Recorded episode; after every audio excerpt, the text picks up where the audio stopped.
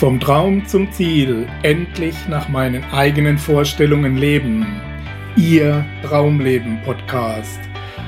Heute mit einer Ausgabe unserer Interviewserie für Wissen ist Macht TV.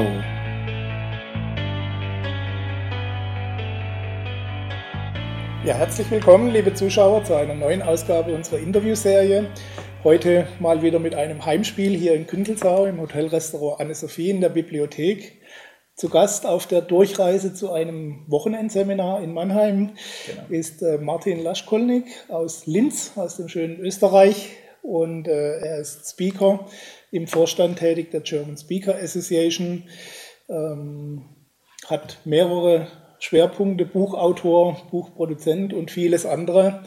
Äh, zunächst mal herzlich willkommen hier in Künzelsau. Vielen Dank für die Einladung. Dankeschön. Und Dankeschön, dass du dir die Zeit noch nimmst vor deinem Seminar hier noch äh, unseren Zuschauern Rede und Antwort zu stehen, natürlich auch uns. Ich freue mich auf ein spannendes Interview. Sehr gerne, sehr gerne. Ich freue mich ja. da zu sein. Bist du gut angekommen hier in der, im Hohenloherland? Wunderbar, ja. Und war ganz, ganz überrascht. Das ist ein richtig, richtig schönes Städtchen, ganz viele alte Häuser und so. Also das mhm. hat, mir, hat mir richtig auf dem Rheinfahren schon sehr gut gefallen. Schöne, ja. Schönes Städtchen hier. Klein, aber fein, sagt man so schön. Ja, auf jeden Fall.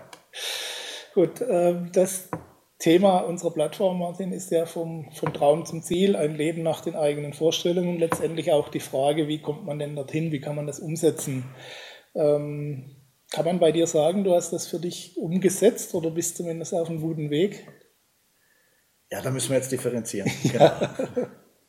ähm, ich denke, so, solange wir noch, noch atmen, haben wir es nicht umgesetzt. Okay. Also ich, es, es gibt immer noch immer noch Möglichkeiten, immer noch Potenzial, immer noch äh, weitere Dinge, die man erkennen kann. Äh, Pablo Casal, der ganz berühmte Cellist, mhm.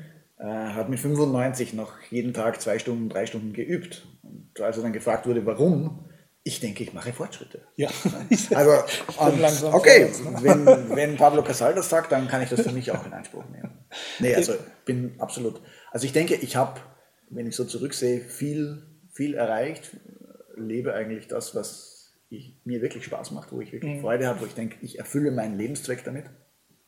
Aber es gibt immer noch mehr zu tun. Mhm. Ich denke, dass man sich noch Platz hat zum Weiterentwickeln, solange man noch atmen ist, ist schon klar. Aber du bist zufrieden, so wie du äh, mit dem Weg, den du gerade beschritten hast. Ja, äh, wie bei jedem Menschen, es gibt ja. Tage, da geht es besser, es gibt Tage, da geht es schwieriger, da hat man Herausforderungen und Probleme und, und wo man sich denkt, warum funktioniert das nicht so, wie ich das gerne möchte? Ja. Das, denke ich, ist einfach menschlich. Aber im Großen und Ganzen darf ich sagen, äh, fühle ich mich sehr, sehr glücklich, dass ich, dass ich wirklich das tun kann, wo ich das Gefühl habe, ja. wirklich auch einen Unterschied im Leben anderer Menschen machen zu können. Mhm. Wolltest du schon immer in diesem Bereich Wissensvermittlung, Coach, Trainer, Speaker letztendlich oder wo? Was ist dein beruflicher Hintergrund? Ja, das ist eine, ist eine ganz, ganz spannende, ganz spannende Frage eigentlich. Hm. Ich sage mal, mich hat, mich hat immer schon interessiert, seit, seit frühester Jugend, was, was bringt die Menschen zum Ticken? Also, warum schaffen manche was? Warum schaffen manche das nicht oder scheitern daran? Äh, und manche sind in dem Scheitern glücklicher als die, die es schaffen. Okay. Ja, also es, es ist ja nicht, äh, Erfolg in dem Sinne ist ja nicht jetzt, dass ich mit 50 eine riesen Firma aufgebaut habe. Mhm. Ähm, dafür bin ich aber im Burnout, meine Frau lässt sich scheiden und die Kinder wollen von mir nichts wissen, weil ich eh nie da war. Ja. Also das ist ja auch nicht Erfolg. Sondern darum freue ich mich auch sehr, dass jetzt mittlerweile in, in, in deutschen Schulen auch das, das Unterrichtsfach Glück unterrichtet wird. Also ich denke, das ist einfach das, was, was uns das Menschen?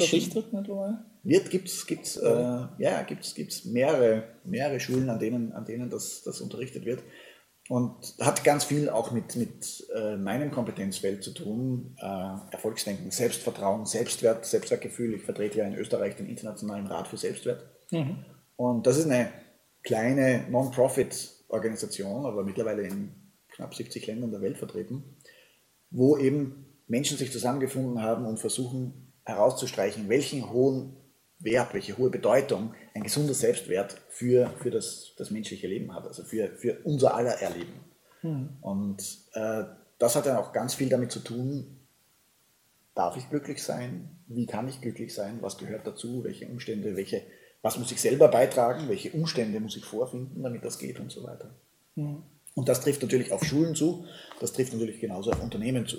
Das heißt, die, die äh, sind nicht nur, weil wir jetzt mit der Schule fertig sind, sind wir auch mit unserer Lebensbildung fertig, sondern wir nehmen ja die ganzen Zurückweisungen und, und, und Niederlagen, aber auch unsere Strategien, unsere, unsere Siegesmodalitäten und wie wir uns durch Schwierigkeiten durchkämpfen oder auch nicht.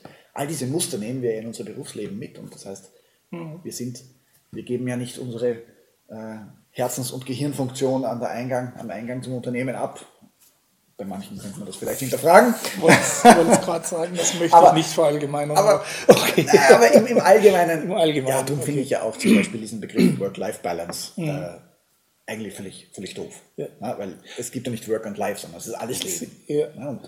Die Gut, Frage das ist, trennen manche relativ streng voneinander. Ja, die leben am genau. Wochenende genau. und nach Feierabend genau, genau, und ja. kriegen den Rest der Zeit relativ äh, mühsam oder äh, versuchen ihn möglichst schnell rumzukriegen. Richtig, richtig. Und, und ich finde, das finde ich einfach schade, weil ich denke ja. einfach mal, fünf Tage zu vergeuden, damit ich dann zwei Tage mhm. das tun kann, was ich möchte. Aber hallo, muss ja. denn das sein? also da, da gibt es doch, und ich denke, äh, wir gerade gerade mit den, mit den ganzen Veränderungen, die wir jetzt in den letzten 10, 15, 20 Jahren erleben, wo sich, wo sich wirklich im, im Arbeitsmarkt, in, in der Art und Weise, wie wir kommunizieren, wie, wie unser, unser Leben abläuft, auch die, die Zunahme der Informationsflut natürlich. Also es sind nicht nur positive Dinge. Ja. Aber es verändert sich ganz viel und ich denke, wir werden uns wirklich dorthin bewegen, dass die Menschen immer mehr dorthin kommen, auch wahrzunehmen, was tut mir gut. Mhm. Und da gehört der Arbeitsbereich natürlich voll mit hinein. Hm.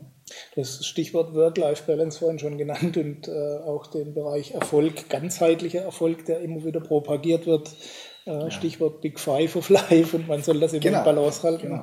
Genau. Ähm, gelingt dir das, erste, erste Teil der Frage, und kann einem das überhaupt gelingen? Äh, zweiter Teil der Frage. ja, ich habe mich schon nachdenklich am Kopf gekratzt. Ne? Also, ich denke, das ist ein Prozess, es ist kein Zustand. Mhm. Also es ist nicht so, jetzt habe ich das geschafft, jetzt bleibt das immer so, sondern es ist immer wieder eine, eine Neukalibrierung. Ich muss mich immer wieder darauf ausrichten, ich muss immer wieder hinterfragen. Und praktisches Beispiel aus meinem Leben, ich habe ja, äh, weil wir ja noch beim, beim, bei der Herkunft sind oder beim persönlichen Werdegang, ich habe ja in Indien äh, buddhistische Philosophie studiert. Mhm. Äh, also so das ganz gewöhnliche äh, Otto-Normalverbraucherstudium. Ne? Äh, aber das, das Spannende war, unlängst habe ich ein Foto gefunden äh, aus, aus dieser Zeit und, und dann habe ich so zurückgedacht und habe mir eigentlich gedacht, siehst du, das war eigentlich eine sehr äh, spannende, eine sehr interessante, aber auch eine sehr entspannte Zeit. Also wo es, ganz viel Raum für, für persönliche Reflexion, für Meditation, für, für die eigene Rückschau auch gab. Und da habe ich mir eigentlich gedacht, obwohl ich jetzt eigentlich was mache, was mich, mich unheimlich inspiriert, also es ist für mich äh, fantastisch, vor, vor Menschen zu stehen und ihnen eine Inspiration, einen Impuls mitzugeben, wie sie mit ihrem Leben besser zurande kommen können, wie sie mehr Erfolg haben können, wie sie, wie sie für sich zufriedener sein können äh, und damit nicht nur sie selbst, sondern auch ihr ganzes Umfeld zu beeinflussen. Ist unheimlich befriedigend für mich, ist unheimlich eine, eine tolle Erfahrung. Aber ich habe mir gedacht, in dem Prozess ist ein bisschen was von dieser Entspanntheit, von dieser Leichtigkeit doch verloren gegangen. Mhm. Also, also es braucht immer wieder auch diesen Rückschauprozess und, und, auch die Reflexion, bin ich eigentlich mit dem, was ich im Leben möchte, bin ich da eigentlich auf Spur? Mhm. Und da gibt es ja, gibt's eine, eine, äh, spannende Story, ich weiß nicht, ob sie, ob sie genau stimmt, aber ich, ich könnte es mir vorstellen. Es heißt ja, dass die Apollo-Mission, die auf dem Mond gelandet ist, 97% der Zeit vom Kurs abgekommen war. Also es waren nur 3% wirklich auf Kurs und das mhm. war ja was, was da haben ja Physiker lange und, und, Mathematiker lange rumgerechnet, wie die optimale Bahn ist und so weiter. Und trotzdem mussten sie ständig nachjustieren. Hey, wenn das dort der Fall ist, wie sehr ist es dann in unserem Leben der Fall, mhm. dass wir immer wieder mal sagen sollten, eigentlich, okay, jetzt nehme ich mir mal einen halben Tag Zeit oder einen Tag Zeit und, und gehe mal wieder in die Reflexion. Geh, schau mal, wo stehe ich? Bin ich eigentlich mit dem zufrieden, wo ich gerade mhm. bin? Wo möchte ich eigentlich hin? Planst du das konkret auch, dass du sagst, okay, ich habe hier meine Bereiche, Familie, Arbeit, Finanzen, äh, Spiritualität und was auch immer und äh, genau. setzt du dir da konkrete Ziele auch für diese Bereiche? Oder? Ja, ist wieder eine vielschichtige Frage. Also einerseits ja, ja, also wir sehen uns das auch wirklich in, in, den, in den einzelnen Bereichen an. Auch, auch in den, in den Erfolgsprinzipien-Seminaren haben wir sieben Bereiche. Mhm. Ja, Beruf und Karriere und Geld und Finanzielles ist natürlich das, was die, die Teilnehmer im Regelfall am unmittelbarsten berührt, weil es natürlich mit der beruflichen Werdegang und, und Fortkommen zu tun hat. Mhm. Aber wir sagen auch ganz klar, okay, bitte hinter, lasst die anderen Bereiche Persönliches und, und Beziehungen und, und Gesundheit, Fitness und auch äh, die, das, das, die, den Beitrag zur Gemeinschaft oder das, was, was willst du als dein Vermächtnis hinterlassen. All, all diese Dinge sind alle wichtig, mhm. weil wenn ich die nicht im Auge behalte, kann es sein, oder ist es bei den meisten Menschen so, dass die völlig unter die Räder kommen. Und dann wundert man sich auf einmal, äh, warum wohnt meine Frau jetzt wieder bei ihrer Mutter? Ja, äh, äh, klar, ja. Völlig überraschend. Habe ich überhaupt nicht kommen gesehen. Ja, die Zeichen wären aber da gewesen. Ne? Mhm. Also, und, und da auch sich dann immer zu sagen, okay, was würde es für mich bedeuten, zum Beispiel eben eine erfüllte Beziehung zu haben? Wie möchte ich da gerne kommunizieren und was wären einzelne Schritte, was wären einzelne Dinge auf dem Weg? Und das kann einfach nur sein, dass man sich im Kalender einplant, äh, einmal im Monat das ist eigentlich relativ wenig, haben wir einen Uns-Abend, wo wir für uns einfach ins Kino gehen, ins Theater gehen, mhm. mal essen gehen oder einfach nur mal Zeit für uns haben und Facebook und Co. abdrehen ja. äh, und einfach reden. Ja? Mhm. Äh, das, das, das kann Wunder bewirken. Nicht nur chatten. Nicht nur chatten, genau, ja. Also, äh, ja, das, das äh, nehme ich für mich schon immer wieder in die Reflexion mhm. auch rein, auch in die einzelnen Gebiete hinein.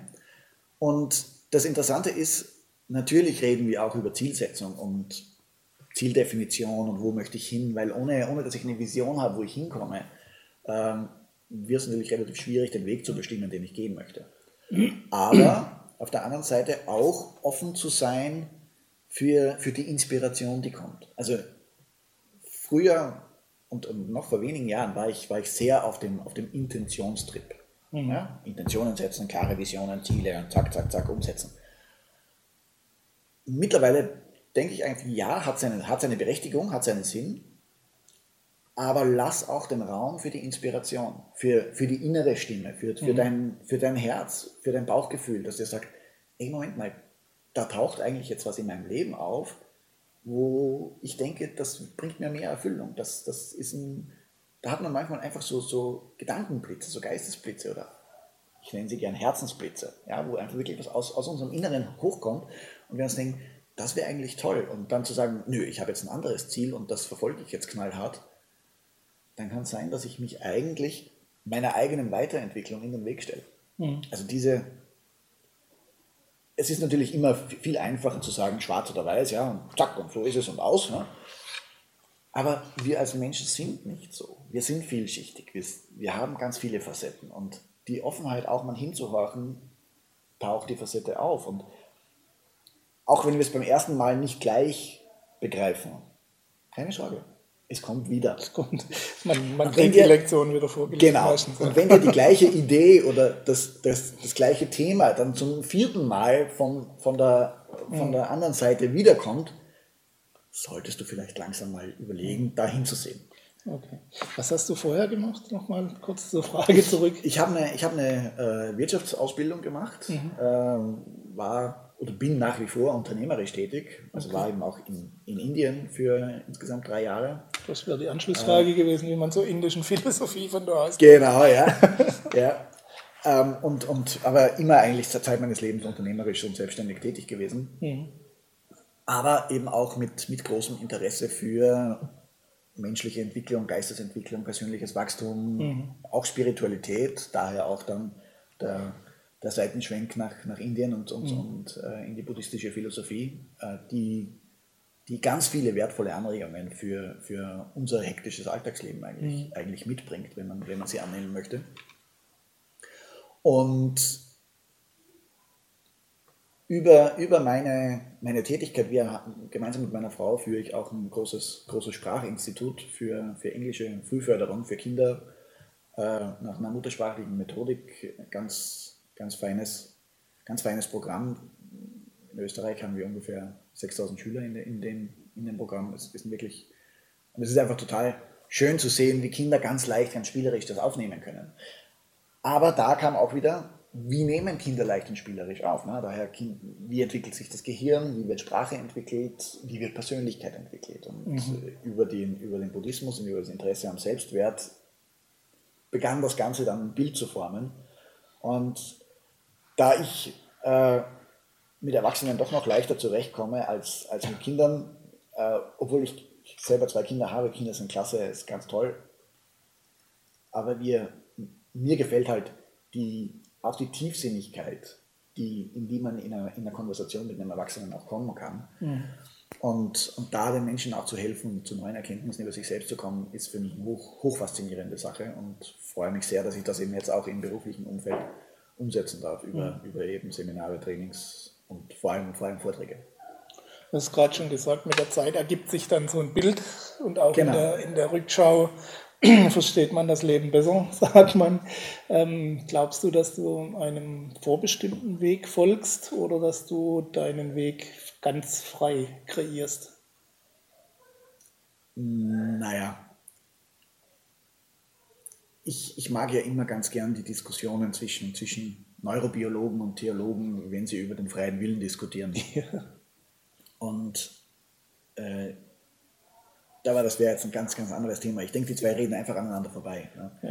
Und meine Ansicht ist, dass äh, Bewusstsein sich durchs Gehirn ausdrückt. Das heißt, wir sind nicht der Körper. Und, und das sagt ja auch in der buddhistischen Philosophie so schön, wenn du jetzt jeden Teil deines Körpers hernimmst, wo ist dein Geist? Ja, also nimmst, du nimmst den Finger weg, äh, du, nimmst, du nimmst den Arm weg. Äh, du kannst eigentlich, bis auf jetzt die lebenswichtigen, lebenserhaltenden Organe und so, aber du findest nirgendwo einen Platz, wo der Geist wäre. Also ist der Geist im Körper? Meiner Meinung nach nein.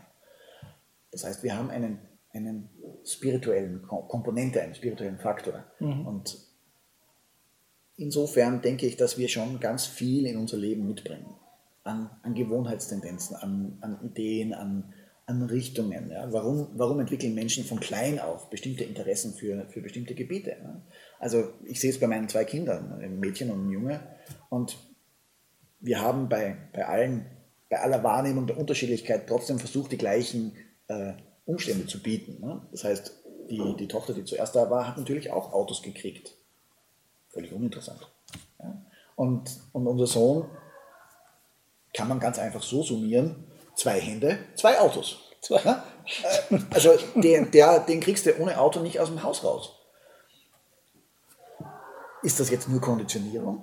Nee, weil wir haben, wir haben das versucht, relativ gleich anzubieten. Das heißt, das, das hat er eigentlich mitgebracht. Also ich denke, wir bringen schon einen guten Teil an, an Tendenzen mit, Mhm. Und natürlich werden auch in unserer Kindheit Konditionierungen geformt. Also es werden Gewohnheiten ausgebildet, es werden Glaubenssätze festgelegt, die wir dann eben zum großen Teil auch von unseren Eltern übernehmen. Und äh, im, im, Seminar sage ich auch immer wieder, Gewohnheiten sind per se nichts Schlechtes. Ja? Wenn ich mir zum Beispiel in der Früh überlegen müsste, welches Ende der Zahnbürste gehört in den Mund, könnte länger dauern. Okay. Ja? Also das sind Gewohnheiten ganz toll. Ein spannender Tag ja. Genau. also Gewohnheiten sind an und für sich ganz toll, aber was wir natürlich hinterfragen müssen, sind die Gewohnheiten, die wir im Leben, denen wir im Leben begegnen, denen wir ausgesetzt sind, diese Gewohnheitsmuster, diese Glaubenssätze, dienen die uns immer oder sind die vielleicht doch hinterfragenswert? Und ich denke mal, äh, unsere Eltern haben uns die besten Glaubenssätze mitgegeben, die sie konnten, weil sonst hätten sie es nicht gemacht. Aber vielleicht kannten sie nicht die besten oder nicht die für uns die festen. Die individuell besten Genau, ja. genau. Ne? Und da, da ist es eben dann aus meiner Sicht doch sehr lohnenswert, sich auch damit zu beschäftigen und zu reflektieren und, und ist es eigentlich in Übereinstimmung mit dem, was ich gerne möchte, was ich da so automatisch die ganze Zeit tue. Das ist eine super Überleitung zur nächsten Frage, nämlich, ähm, dass viele Menschen doch auch versuchen, ihre Träume umzusetzen, genau. Äh, sich durchaus auch bemühen, Seminare besuchen, Bücher lesen, was auch immer ähm, trotzdem irgendwie wie an so einem Pfahl festgebunden zu sein, auch ein Stück weit mit Disziplin und mit Eifer wegkommen, aber mit der Zeit immer wieder am Ausgangspunkt landen, nicht so ja, wirklich ja. vorwärts gehen. Ähm, wie war es bei dir? Ist das, äh, hat das immer alles grundlegend geklappt, was du dir vorgenommen hast? Oder wenn ja, die wichtigere Frage, wie gehst du mit solchen Rückschlägen, mit Widerständen um, Nein. damit du sie überwinden kannst? Bei mir hat immer alles sofort das erste Mal funktioniert. Ja, auch das, das, mit Gehen, ich bin aufgestanden und bin gegangen. Nee, Quatsch, natürlich das, nicht. Das ja? war die Märchenstunde. Das war, ja, genau. äh, natürlich nicht. Ja, also es ist klar. Äh, und ich denke ich denk mal, ein, eine, wir als Erwachsene brauchen oft gar keine Feinde außen. Wir sind unser eigener größter Kritiker. Ja, also bevor, es, es gibt so so ein schönes Erfolgsprinzip äh, von, von Jack Canfield in, in seinem Buch äh, Kompass für die Seele, also The Success Principles auf, auf Englisch. Und die heißt Ask, Ask, Ask. Und das englische Ask kann sowohl für Bitten als auch für Fragen stehen. Mhm. Ja? Und wer hält uns zurück, um die Unterstützung zu bitten, die wir brauchen würden? Da brauchen wir uns nur den Spiegel vorhalten. Mhm. Ja? Also, und meine, meine Erkenntnis ist die, oder ich denke, dass das kann jeder, jeder ganz leicht selbst feststellen, wir sind unser eigener größter Hemmstein. Und ein, eine Ursache davon ist es, dass äh, wir zu perfektionistisch veranlagt sind. Wir wollen immer alles perfekt machen. Wir wollen keinen Grund irgendwie zur Kritik oder zur Zurückweisung oder irgendwas oder zu, zu einem Kommentar wie, was hast du denn da wieder gemacht? Das ist ja Quatsch. Ne? Ja, okay, Quatsch. Ich habe was ausprobiert. Edison hätte nie die Glühbirne erfunden, wenn er nicht jetzt 10.000 Fehlversuche oder 5.000 oder wie viele immer es auch waren, aber eine absolute Unzahl. Mhm. Ja? Jack Canfield hätte nie die Hühnersuppe für die Seele veröffentlicht, wenn er nicht 144 Verlage äh, gehabt hätte, die ihn abgelehnt haben. Also, das ist eine, also wenn ich ein Buch schreibe, äh, und kleiner Wink, ich habe ein Buch geschrieben. ah, dieses Buch wurde. Das kommen wir nachher noch zu sprechen. Genau. äh, aber dieses Buch wurde vom zweiten Verlag angenommen. Ja? Ich, ich weiß nicht, was ich gemacht hätte, wenn, wenn 50 Verlage gesagt hätten, nö, interessiert uns nicht. Mhm. Ja? Also die, die eine Sache ist die, kritisieren wir uns selber nicht zu sehr, seien wir nicht zu perfektionistisch und geben wir uns selber auch Zeit. Geben wir also, äh, in Star Wars sagt Yoda so schön, äh, there is no try. Also es gibt kein Ausprobieren. Du machst es oder du machst es nicht. Trotz allem würde ich trotzdem sagen, geben wir uns die Genehmigung zum Ausprobieren. Machen wir mal ein, zwei, drei Schritte in, in die Richtung. Und da gibt es einen Amerikaner, und jetzt habe ich den Namen vergessen, aber der macht was ganz Spannendes. Der lebt sein Leben in 30-Tages-Experimenten. Finde ich, find ich faszinierend. Er sagt einfach, okay, was würde passieren, wenn ich jetzt 30 Tage lang kein Fleisch esse? Nicht einfach sagen, okay, ab heute bin ich Vegetarier, ab heute rauche ich nichts mehr oder ich trinke keinen Alkohol mehr oder was immer, was immer was so die schönen Neujahrsvorsätze, ne? ich mache wöchentlich mhm. dreimal Sport und so.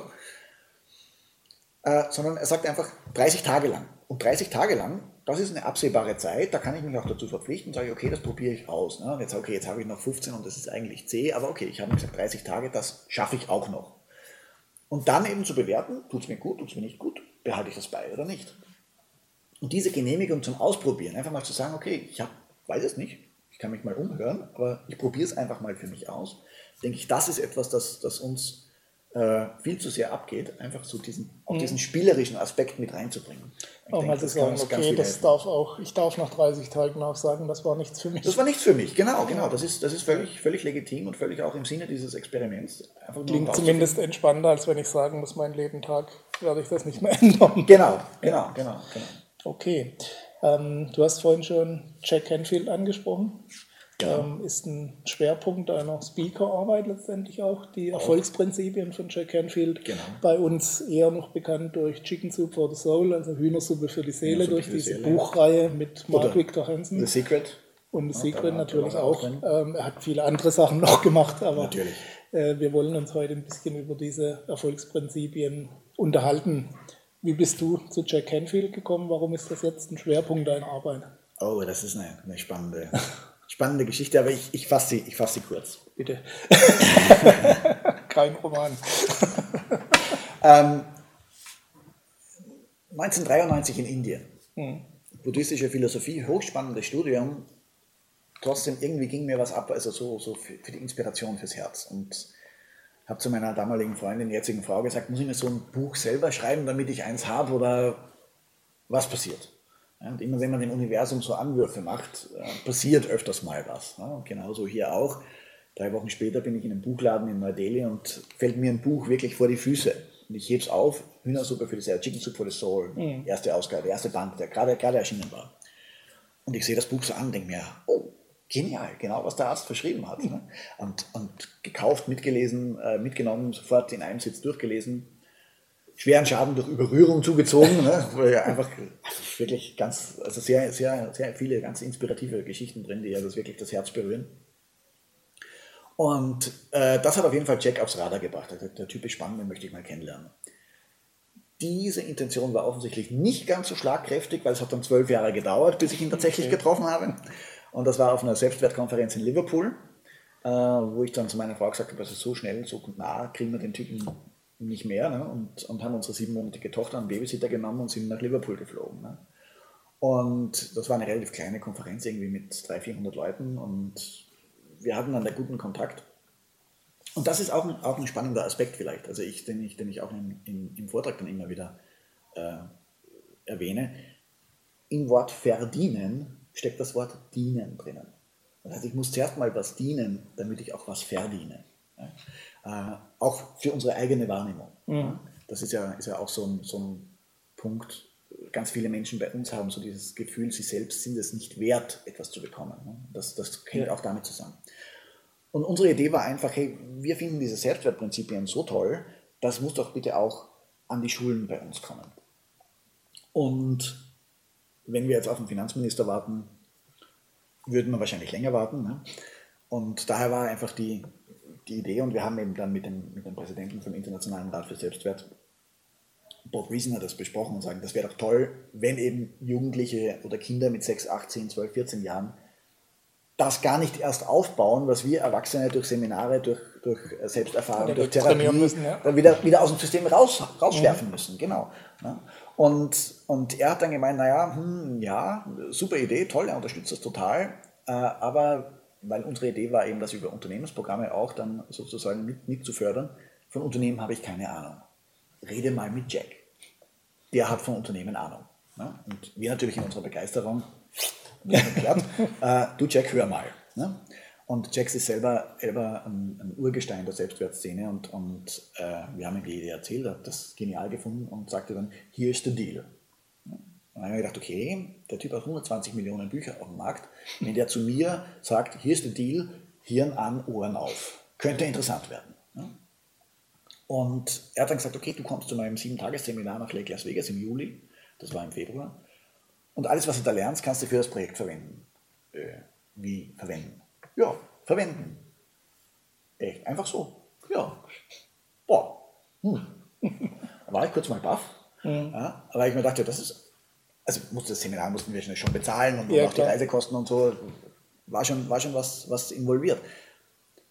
Äh, aber das haben wir natürlich dann, habe ich dann gemacht, bin nach, bin nach Amerika geflogen und zu dem Seminar, das genial war, also wirklich also ein, ein ganz, ganz tolles Sieben-Tagestraining. Äh, da wird wirklich aufgeräumt ja, und, und habe ganz viele Durchbrüche auch für mich selbst äh, getroffen. Und Jack und ich ticken irgendwie auf einer, auf, auf einer Wellenlänge und, und haben eben da viele gemeinsame äh, Anknüpfungspunkte und wie man dann so schön sagt, und da kommt wieder der Aspekt des Dienens, vom Verdienen hinein ich habe gesagt, okay, du hast, du hast jetzt äh, Success Principles rausgebracht. Äh, das ist damals gerade neu erschienen. Du kannst überall auf der Welt was dafür machen, wo man Englisch versteht. In Deutschland, Österreich, Schweiz nicht. Lass mich doch schauen, ob ich mit dem Verlag irgendwas machen kann, dass man dein Buch promoten kann, damit ich irgendwie deine Großzügigkeit wieder zurückzahlen kann. Ne? Mhm. Oder dass ich da was in, in Erwiderung machen kann. Und er hat gesagt, okay, du bist ein netter Typ und, und wir kommen gut klar, schau doch mal. Und wie es so schön heißt, der Rest ist Geschichte. Der Rest ist Geschichte. Okay. Genau über diese Erfolgsprinzipien wollen wir uns jetzt ein bisschen unterhalten, weil es ein spannendes Thema ist, weil Erfolg, spannend, du hast es vorhin schon angesprochen, äh, eine höchst auslegungsfähige Sache ist. Genau. Das heißt, es gibt eigentlich keine generelle Definition dafür. Und es ist auch für jeden was anderes. Ne? Genau, und, äh, aber die Prinzipien bleiben trotzdem, egal wer sich darunter verstehe, ob ich genau. jetzt einen materiellen Erfolg nehme oder ein seelisches Wachstum oder sonst irgendwas darunter verstehe. Genau. Äh, die Prinzipien bleiben. Eins davon ist Verantwortung übernehmen für das eigene Leben. Was genau versteht man darunter? Ja, das ist nicht umsonst das Prinzip Nummer eins, mhm. weil es die, die Grundlage, die Voraussetzung ist für alles, was, was darauf äh, basiert. Ja. Und das Prinzip heißt genau, übernimm 100% Verantwortung für dein Leben. Mhm. Da gibt es natürlich logischerweise immer den Aufschrei, also bitte Entschuldigung, ich kann ja nichts dafür, was die Regierung macht oder so. Mhm. Ähm, ja, zu einem gewissen Grad schon, auch wenn du sie nicht gewählt hast, du hast ja ausgesucht, hier zu leben. Ja, und du bist frei, eine andere Entscheidung zu treffen. Und da gibt es eine Formel, die ich, die ich für fast so genial wie Einsteins Relativitätsformel halte, nämlich E plus R ist gleich F. Und das bedeutet schlicht und einfach das Ereignis und die Reaktion, die wir dem Ereignis entgegenbringen, ergibt die Folgen den Ausgang des Ganzen. Und worauf habe ich einen Einfluss? Das Ereignis ist eingetreten, da kann ich nichts mehr ändern dran. Aber auf meine Reaktion, da kann ich Einfluss nehmen. Und ganz, ganz oft äh, findet unsere Reaktion auf Autopilot statt. Ja? Ereignis, bumm, Reaktion. Ja? Äh, du Depp, selber Depp. Also wir haben, und, und gerade bei unseren, bei unseren äh, besseren Hälften wir wissen ja ganz genau, welches Knöpflein wir drücken müssen, damit es sicherlich, ähm, sage ich mal, äh, Versöhnungsbedarf gibt. Das ist, äh, also, das hast du schön ausgedrückt. ähm, also es ist ja, die Frage ist, wo, wie kommen wir dahin, dass wir sagen mhm. können, hey, ich möchte meine, äh, meine Reaktionen steuern. Denn sobald ich das tue, übernehme ich wieder die Verantwortung, übernehme ich die Kraft dafür. Weil mhm. solange ich sage, äh, der Staat ist schuld, die Gesellschaft ist schuld, meine Kunden sind schuld, die Wirtschaftslage ist schuld, wo liegt die Kraft? Beim anderen, beim Ereignis, beim Umstand. Mhm. Und wenn ich sage, okay, das, was als Resultat hinten rauskommt, ist die Kombination aus den beiden. Was kann ich an meiner Reaktion ändern, damit mhm. hinten das Resultat rauskommt, das ich gern haben möchte? Und allein nur mit dieser einen Formel kann ich ganz massive Veränderungen bewirken. Mhm wenn ich danach lebe, wenn ich sage, okay, gut, auch wenn ich jetzt die Ungerechtigkeit des Universums mal beiseite lasse, was kann ich jetzt machen? Wo kann ich ansetzen? Wo kann ich was tun? Und äh, wie wir heute schon beim Mittagessen besprochen haben, manchmal ist Aufgeben eine spannende Variante. Mhm. Also einfach auch mal loszulassen, die Verbissenheit auszulassen. Wobei ich überhaupt nicht sagen will, dass man nicht dranbleiben soll und durchhalten soll. Das ist schon auch eins der Erfolgsprinzipien. Wenn du mhm. dich für was entschieden hast, bleib dran. Aber bleib trotzdem offen für was für Feedback bekomme ich von innen und von außen. Mhm. Ja, wenn zehn Leute sagen, äh, und du hast einen Schwanz, dann solltest du vielleicht mal umdrehen und hinter dich schauen. Ja? Also wenn es einer oder zwei sagen, okay, die haben einen schlechten Tag, sehen was, was ich nicht, nicht habe oder mhm. was nicht ist, aber wenn dann das doch vermehrt kommt. Das heißt, dass wenn das getan ist, was getan werden kann, dann auch mal loslassen und den Dingen. Genau, und einfach nur mal, mal schauen, okay, wo, was, was sagt jetzt auch meine, mein, mein Bauchgefühl dazu, was sagt mhm. meine innere Stimme dazu. Und ich denke, diese, diese Qualität, äh, dass wir uns selbst nicht mehr spüren, äh, das führt auch dazu, dass wir eben diese Burnout-Raten haben, die, die wir im Moment allgegenwärtig in den Medien überall sehen. Ne? Mhm. Also habe ich es vom, vom Prinzip richtig verstanden? Du sagst, wir sind verantwortlich für unsere Resultate, nicht für das, was uns zustößt, nicht zwangsläufig auch für das, was uns zustößt, sondern für das, was wir daraus machen. Oder sind wir auch verantwortlich für das, was uns zustößt? Sehr, sehr, sehr, sehr, guter Punkt. Ja. Äh, wenn das Ereignis mal eingetreten ist, ja. ist es da. Können wir nichts mehr daran ändern. Also wo ich dann da meine Kraft habe, mhm. liegt in meiner Reaktion. Okay. Wie gehe ich damit um? Welche, welche Antwort bringe ich dem Ereignis gegen, entgegen? Ne? Äh, ist die Antwort, die auf Autopilot kommt, sinnvoll? Ja? Und wir alle haben unsere Antworten entwickelt. Ja? Manche gehen in die Opfer, Opferrolle, ich bin ja so arm, ja? und die anderen gehen in die Angriffsrolle und hier werde ich es zeigen. Ne? Äh, interessanterweise ist, dass ganz viele Menschen, die wirklich extremen Erfolg erringen, oft aus dieser dir werde ich zeigen Mentalität kommen, mhm. wie, ich, wie ich gerade unlängst auf, auf äh, in, einem, in, einem, sehr spannenden Vortrag äh, von, einem, von einem Kollegen gehört habe.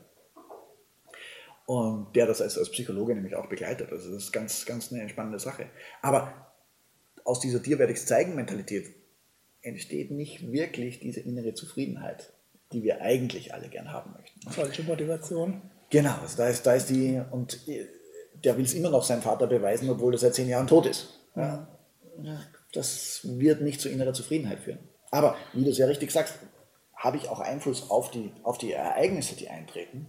Naja, wenn wir, wenn wir jetzt das, das, das ganze äh, Prinzip des Gesetzes der Anziehung oder der Resonanz hernehmen, dann, und interessanterweise findet sich das auch im Buddhismus ganz stark wieder, dass, dass die Welt da draußen ist, ein, ist eine Reflexion dessen, was in uns drinnen vorgeht. Das heißt, wenn in meinem Leben etwas auftaucht, dann hat das auch was mit mir zu tun. Und die, der, der Punkt ist einfach der, äh, das heißt jetzt nicht, dass ich alles annehmen muss, was passiert, weil Schicksal. Ja? Überhaupt nicht. Und, im Buddhismus heißt es auch so schön, Karma ist Gesetz von Ursache und Wirkung. Also wenn ich heute zwei zu viel über den Durst trinke, habe ich morgen Kater, Ursache und Wirkung. Und so kann, kann man das auch in einem bisschen größeren Rahmen sehen. Das heißt, das, was da draußen geschieht, hat was mit mir zu tun. Das sehen wir auch am Beispiel der selektiven Wahrnehmung. Du kaufst ein neues Auto, auf einmal fährt die halbe Stadt den Kübel. Ja, oder deine, deine mhm. Frau wird schwanger und, und an jeder Ecke äh, ist eine Schwangere. Es hat weder einen Verkaufsrekord für das Auto gegeben, noch einen Fruchtbarkeitsboom. ja. ja. Sondern das ist ganz einfach. Genau, ja, das, das, aber wir, wir alle bekommen Millionen von Eindrücke in unser Bewusstsein gespielt, die wir so in der bewussten Verarbeitung nie handhaben können. Also was, was spüren wir gerade im großen linken Zeh? Mhm. Äh, ja, okay, steckt im Schuh, ist kalt, ist warm. Ja, okay auf einmal kommt der Nervenimpuls, der von daher kommt, wird hochgeschaltet in der Priorität und ich nehme ihn bewusst wahr. Zehn Sekunden vorher, eine Minute vorher, völlig irrelevant. Ja. Und so geht es mit ganz vielen Dingen und eben auch mit Wahrnehmungseindrücken aus unserem Umfeld heraus. Also so kann man auch auf, auf einer psychologischen Basis ein bisschen beschreiben, warum wir eigentlich manchmal nur schwierige Kunden haben und manchmal ganz einfache Kunden mhm. äh, und so weiter und so fort. Wenn du jetzt permanent nur schwierige Kunden hast, ja, wenn das Ereignis was mit mir zu tun hat, vielleicht, wenn ich da drin was ändere, kann ich auch da draußen was ändern. Mhm. Und äh, insofern vielleicht eine ganz, ganz spannende Geschichte aus, aus, aus meiner Familie. Wie meine, meine Tochter mit, mit sechs in, in die Schule kam, kam sie in eine, äh, in eine Schule, wo von, ihrer, von ihrem Kindergarten niemand hinging. Das heißt, sie war im Kindergarten immer total gut integriert, alles super äh, sehr, sehr gut, sehr gutes, sie hatten sehr gute soziale Fähigkeiten. Okay. Aber in, in dieser Schule, da war eine Clique aus, einer, aus einem anderen Kindergarten und da war ein Mädchen dabei, das war ein bisschen manipulativ. Ne? Also so, du darfst nicht ihre Freundin sein, weil das ist meine Freundin. Ja. Und, so. und äh, meine Tochter ist ein Sonnenschein. Ja? Wenn du sie fragst, wie sie geht, ihr geht es immer gut. Ja? Aber dann hat sie halt begonnen, über Bauchweh zu klagen und, und, mhm. und dann haben wir aus ihr rausgekitzelt, äh, dass sie sich alleine fühlt. Sie hätte keine Freunde. Und, und, aber eben, dann sind wir eben draufgekommen, dieses eine Mädchen da ist manipulativ und, und, und äh, sozusagen schließt sie aus und versucht, die anderen gegen sie so irgendwie so auszuspielen. Und wir haben uns gedacht, was machen wir mit der? Soll man die Mutter von dem Kind jetzt anrufen und sagen, sie soll das Kind zurückpfeifen oder mhm. alles irgendwie mühsam. Ne? Dann haben wir gesagt, Moment mal. Caroline, erinnerst du dich an das Buch von der weisen Eule, die das Gesetz der Anziehung erklärt? Wie geht das? Dass du dir einfach vorstellst, dass du in das Gefühl hineingehst, dass wenn wir etwas im Außen sehen wollen, müssen wir zuerst das Gefühl in uns entwickeln, dass es, dass es da ist und dass wir das auch haben dürfen und dass wir das wert sind. Wie wäre es, wie würde es sich anfühlen, wenn du, wenn du Freundinnen hättest? Was würdest du gemeinsam machen? Was, ja? Und sie, ja, dann würden wir das machen und das und so, okay. Und kannst du das jetzt einfach vor dem Schlafen gehen einfach so in dieses Gefühl reingehen, was ihr machen würdet, was ihr spielen würdet, wie das sein würde, wenn ihr Geheimnisse habt miteinander und, und wie das nett wäre und so weiter. Und sie legt sich den Kopf so schief und sagt, ja, das kann ich machen. Und wirklich, kein Schmarrn. Vier Tage später, ohne jegliche äußere Einflussnahme, das Mädchen hat sich zurückgezogen, sie bekam beste Freundin mit dem Klärchen von Zwillingen Mhm. Äh, und die sind noch immer heute beste Freunde und sie wurde integrierte Teil in, in, in, dem, in dem Klassenverband. Vier Tage. Mhm. Durch die eigene legt, Ausstrahlung, durch die eigene Legt doch nahe, dass das, was da draußen geschieht, etwas mit uns zu tun hat. Und, mhm. und dererlei Beispiele gibt es Klar. Ja, also es ist, es ist nachvollziehbar, es gibt genügend Beispiele dafür. Ich habe trotzdem äh, bewusst nachgefragt, weil dieser, diese Aussage, du hast 100% Verantwortung für dein Leben, bei manchen richtige Allergien auslöst. Absolut. Und, und auch heftigste Diskussionen meistens auslöst. Opfermentalität ist sehr beliebt. Klar, äh, nochmal im Einzelbeispiel lässt sich das auch leicht widerlegen und leicht äh, darlegen. Schwierig wird es immer, wenn man in Massenphänomene reingeht oder in sonst was, also wo Unglücke äh, passieren. Richtig, ähm, richtig. Oder auch Massenphänomene im positiven Sinne. Ne? Ob ich jetzt in einem ja. Umfeld lebe, wo eben materieller Wohlstand herrscht oder in ein Umfeld ja. geboren werde. Ja. Das Ding hat, ob ich darauf Einfluss habe oder nicht, das ist letztendlich eine Glaubensfrage. Ist eine Glaubensfrage. Ist, man muss, es muss auch jeder für sich entscheiden, gibt es Zufall oder gibt es ihn nicht. Eben. Also ich finde die Erklärung übrigens gut. Das ist das Ereignis, das ist die Reaktion drauf und auf die habe ich definitiv Einfluss. Und auf die Reaktion das ist unstrittig. Richtig. Das ist ja, unstrittig, ja. ja. Okay, gut. Ich habe noch ein weiteres Prinzip natürlich mir aufgeschrieben. Wir können leider nicht alle machen, sonst haben wir Spielfilmlinge. Genau. Ja. Aber ein paar habe ich mir äh, rausgegriffen. Ähm, an sich selbst glauben ist das eine der wichtigsten Erfolgsprinzipien? Kann man das so sagen? Oder ist es die Grundlage für den Erfolg überhaupt? Ich sage mal, nicht an sich selbst zu glauben, ist das wichtigste Verhinderungsprinzip. okay. Also, äh, klar, also ich auch, auch in, dem, in dem Buch Die Bildungslücke, das, das Thilo Baum und ich gemeinsam äh, mhm. herausgegeben und mit, mit äh, vielen anderen Kollegen gemeinsam geschrieben haben, haben wir auch deswegen den, meinen Beitrag über Selbstwert an den Anfang gestellt. Weil wenn ich es mir selber nicht wert bin, kann ich alle Fähigkeiten haben äh, und ich werde mir es nicht erlauben, das auch umzusetzen und anzuwenden. Ja. Ja? Also, äh, weil für jede Errungenschaft, die ich draußen haben könnte, für jede Fähigkeit, die ich habe, habe ich dann zuvor noch die innere Schranke, die innere Schranke bei mir. Ohne die geht es nicht. Mhm. Ja, und wenn ich diese Schranke nicht aufmache, werde ich nichts schaffen. Mhm. Also auch, dass ich nachvollziehbar, dass ich an mich selbst glauben muss, ist aber leichter gesagt wie getan. Wie kriege ich das denn hin, wenn ich damit so meine Schwierigkeiten habe? Schrittweise. Schrittweise. Schrittweise. Wie isst ja. man einen Elefanten Stück für Stück? Ja. Stück für Stück, genau. Ja. Ähm, nee, was, heißt, was sind die klar. ersten Schritte wenn ich, dahin? Wenn ich jetzt, wenn ich jetzt, ja. Wenn ich jetzt einen mhm. niedrigen Selbstwert habe, äh, werde ich jetzt dann nicht zum Selbstbewusstseinsmonster über Nacht. Das, das ja. geht einfach nicht. Ähm, es, ich denke mal, es hat, es hat ganz viel mit unserer Eigenwahrnehmung zu tun. Und oft sind wir einfach uns selbst gegenüber überkritisch. Mhm. Also einfach mal auch schon ein bisschen loszulassen, ein bisschen zu sagen, okay, ich bin Mensch, ich darf Fehler machen. Dann brauche ich nicht ständig auf mich selber einzuprügeln und das hast du schon wieder falsch gemacht und hier bist du doof und äh, all diese Dinge. Ja. Also diese, diese negativen Selbstgespräche. Mhm. Ähm, und da gibt es ein, gibt's ein wunderbares Erfolgsprinzip im, im Buch Kompass für die Seele. Macht den inneren Kritiker zum inneren Coach. Denn dieses, dieses negative Selbstgespräch dient ja eigentlich einem Zweck, nämlich uns vor Schaden zu bewahren. Ja, genauso wie negative Emotionen. Wenn mhm. wir Angst vor etwas haben, äh, dann ist es einfach ein, ein, mentaler Rückschluss auf etwas, das früher mal passiert war, hey, da könnte ja Gefahr kommen. Ja. Und äh, mit, mit bisschen Übung kann man dann das sogar umformen, dass man mit in, in sozusagen ein inneres Selbstgespräch mit, mit seinem inneren Kritiker tritt.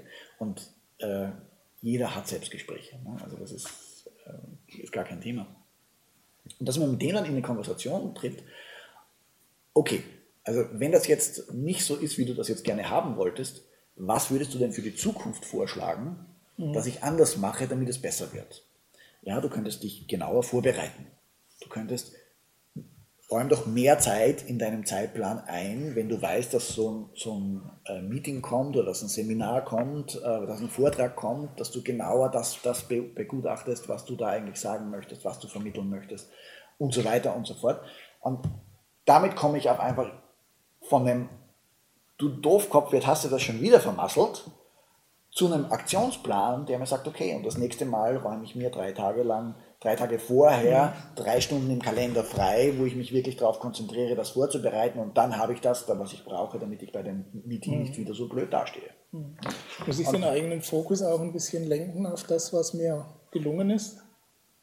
Ist auch, ist auch ein Schritt und auch ja. eine, eine, sehr gute Taktik, äh, weil wir zumeist ganz genau wissen, was wir nicht können. Ja, richtig. Und das, was wir alles schon geschafft haben, ja. als völlig selbstverständlich abhaken. Mhm. Ja, und das ist, das ist oft, oft, das sehe ich auch oft bei, bei, äh, bei Trainerkollegen oder bei Speakerkollegen und, und äh, war ganz spannend, hatte ich mal mit, mit Jack Canfield auch, auch ein, ein Gespräch darüber, wo wir uns oft denken, die Dinge, mit denen wir ganz oft zu tun haben, die sind so selbstverständlich für uns. Das weiß doch jeder. Ja. ja? nein, das weiß nicht jeder. Mhm. Und äh, Jack hat dann von einem Gespräch mit, mit, mit Mark Victor Hansen äh, erzählt, der ja sozusagen das, das genaue Gegenteil dessen ist. Ne? Und, und wie Jack sagte eben, das weiß doch jeder, sagt der Mark drauf, nein, das weiß nicht jeder und du musst ein Buch drüber schreiben. also, okay, und ich denke, zwischen diesen zwei Polen liegt wohl die Wahrheit. Die, wie, man, wie so oft, ja. Genau. Ähm, ist das äh, mit, dem, mit dem nächsten Erfolgsprinzip, da geht es um die inneren Blockaden, die jeder so mit sich rumschleppt. Ja. Ähm, Wenn es darum geht, diese zu überwinden, ist das eine ähnliche Technik oder wie genau, macht man das? Genau, ja. Also da gibt es ganz viele, ganz viele Techniken. Äh, ich, bin, ich bin ein großer Freund äh, der Energiepsychologie. Ich habe mich mhm. mit, mit so Techniken wie Klopfakupressur. Darf ich dich nochmal ganz kurz unterbrechen? Ja, Was ist eine innere Blockade überhaupt? Wo man schon mal beim Beispiel sind, das weiß wohl mhm. jeder. äh, eine innere Blockade, ich würde es auf zwei Weisen definieren. Einerseits mal das, wo der innere Kritiker wie wir vorher schon gesagt haben, so einschreitet und sagt, das kannst du sowieso nicht und lass doch und mhm. bist du eh nicht gut genug und warum sollte der mit dir reden? Ach, ne? ähm, da gibt es in, in der Anleitung zum Unglücklichsein von Paul Watzlawick diese, diese tolle Geschichte, wo ja. sich der, der Nachbar im zweiten Stock den Hammer vom Nachbar im sechsten Stock äh, ausborgen will und im genau. ganzen Selbstgespräch kommt er dann zum Schluss und der Nachbar macht die Tür auf und sagt, die können sich ihren blöden Hammer irgendwo hinstecken. Ne? Und der weiß gar nicht, was ihm geschieht. Ne? Dieser innere Dialog mit dem ja, inneren ja. Kritiker. Also das ist die eine Sache. Äh, die andere Sache sind dann innere Blockaden, die uns gar nicht bewusst sind. Mhm. Nämlich Konditionierungen, Verhaltensmuster, äh, die uns, uns zurückhalten, Dinge umzusetzen. Und, und das ist genau einer der Gründe, warum zum Beispiel Affirmationen für so viele Menschen manchmal funktionieren und manchmal nicht. Weil da oft mehr dahinter steckt. Eine Affirmation wäre eben, dass man sich wiederholt, etwas Positives sagt, um eben diesen neuen Glaubenssatz sozusagen zu verankern. Ja, also ich bin, ich gehe voller Selbstvertrauen in meine Kundengespräche. Ja. Ähm, wenn allerdings jetzt der Fall ist, dass ich in meiner Jugend mit aus jugendlichem Übermut oder übertriebenem, äh, also sozusagen mit, mit, mit einem arroganten Selbstvertrauen her, in eine Situation kam, wo dadurch dann aber ein, ein Schaden an einer Beziehung zugefügt wurde, ich meine Freundin verloren habe mhm. oder äh, vielleicht dann irgend, irgendjemandem etwas aus, aus dieser, dieser Missachtung der Situation zugestoßen ist, dann trage ich damit vielleicht eine richtige Blockade mit mir rum, dann wird mir die Affirmation nichts nutzen, weil die sagt, okay, wenn ich jetzt mit diesem Selbstvertrauen reingehe, dann passiert wieder genau das Gleiche, wie ich 15 war ja. und das passiert mir sicher nie wieder. Mhm. Ja? So, wenn wir jetzt sagen, okay, diese Affirmation, ich gehe voller Selbstvertrauen in mein Kundengespräch und äh, das passiert mir nie wieder, dass das passiert, welche von diesen beiden Aussagen hat die größere Glaubwürdigkeit und die größere Emotionalität? Ja?